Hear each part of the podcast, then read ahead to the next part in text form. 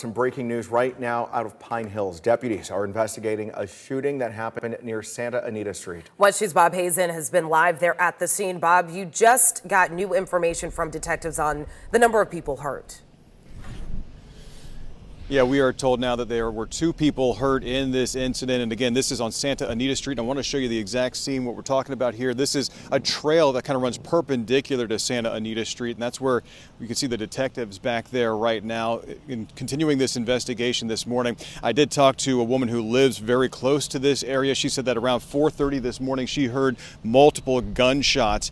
And then, of course, soon after is when Orange County Sheriff's Office arrived out here. And detectives have confirmed that two people were hurt in this. We don't know yet how seriously they were hurt or anything else about those two people, whether they're adults or children or anything like that. So we are going to continue to gather information out here. The crime scene investigations unit just got out here as well. So this could be uh, for a while that this will be going on. Santa Anita Street here is shut down again. We're not sure if it happened along the trail that's right back here or at the house that's right next to it, but we're going to continue to try to work to get some of that information, including about the victims. And when we get that, we'll bring it to you. Reporting live in Pine Hills, Bob Hazen, WESH 2 News. All right, Bob, we'll stay on top of that. Thank you. Amanda's in custody this morning after Osceola County deputies said they found marijuana plants inside of his home.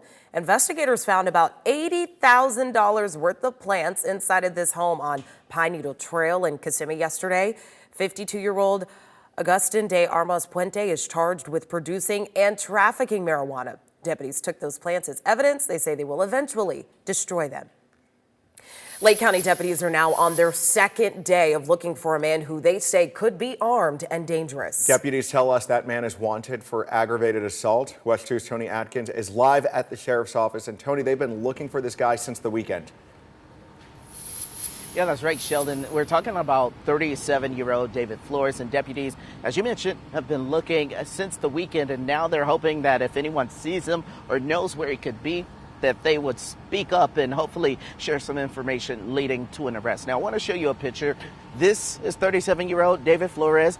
Deputies tell us this assault happened around 5:30 on Sunday night at a home on Bates Avenue in Eustis. Now, shortly after, we're, we're told that Flores ran away armed and into nearby woods. Investigators also say Flores has an active warrant for burglary, and he also has ties to Apopka, Sorrento, and the Eustis areas. Deputies they say they did a good amount of searching near the school, but they also realize that so much time has passed, and that makes the search a bit more difficult.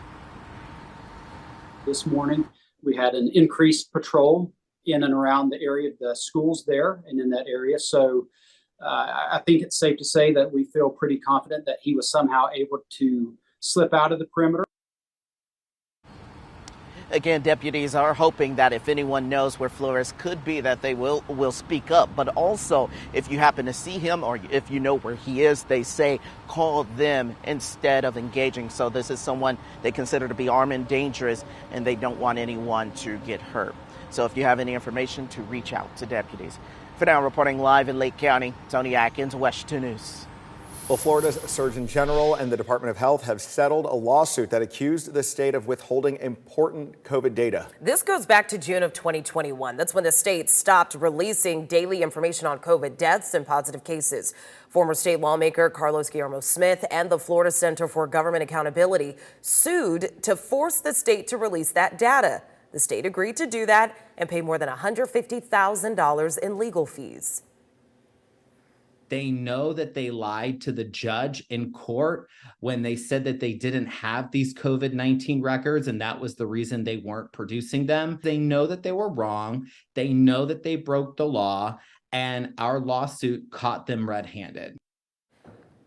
So, as part of the settlement, starting October 28th, daily COVID 19 data must include daily vaccination and case counts. Also, weekly death reports must be released by county age, gender, and race. The Florida Department of Health press secretary says in part, quote, it is unfortunate that we have continued to waste government resources arguing over the formatting of data with armchair epidemiologists who have zero training or expertise, end quote. 739 on your Tuesday morning. Let's talk now about the crisis in Israel. The prime minister promises to fight against Gaza, and they say it would only get worse after Hamas attacked them over the weekend. At least 1,600 people have died since that violence started this weekend. That includes Israelis and Palestinians who were killed in the counterattack. American political leaders from both parties have condemned the attacks by Hamas, and they are pledging to stand with Israel. And new this morning, speaking of pledging, Seminole County Sheriff Dennis Lemma reacted to what's happening and said the senseless terrorist attacks on Israel hit incredibly close to home for many in Seminole County, particularly those with friends, families, and loved ones in the region who may be unable to escape to safety. He goes on to say the world is watching in shock as these attacks include those on civilians unfold before our eyes. Palestinian communities are also coming together. Some Palestine supporters told us they do not agree with attacks from Hamas, but they're also concerned because they say innocent people are dying. and there is just lack of awareness and education and people don't really understand what's happening and this is the root of the issue and i just hope people educate more themselves more about the, the, the what's happening In Volusia County, dozens of people came together at a temple in Ormond Beach to pray for Israel. The gathering was filled with prayer and reflection. Volusia County Sheriff Mike Chitwood spoke, and he said that he is standing with the Jewish community. Rabbi Dr. Rob Lennick, who is the executive director of the Jewish Federation of Volusia and Flagler counties, is donating $100,000 to humanitarian efforts in Israel and encouraging people to do what they can here in Central Florida.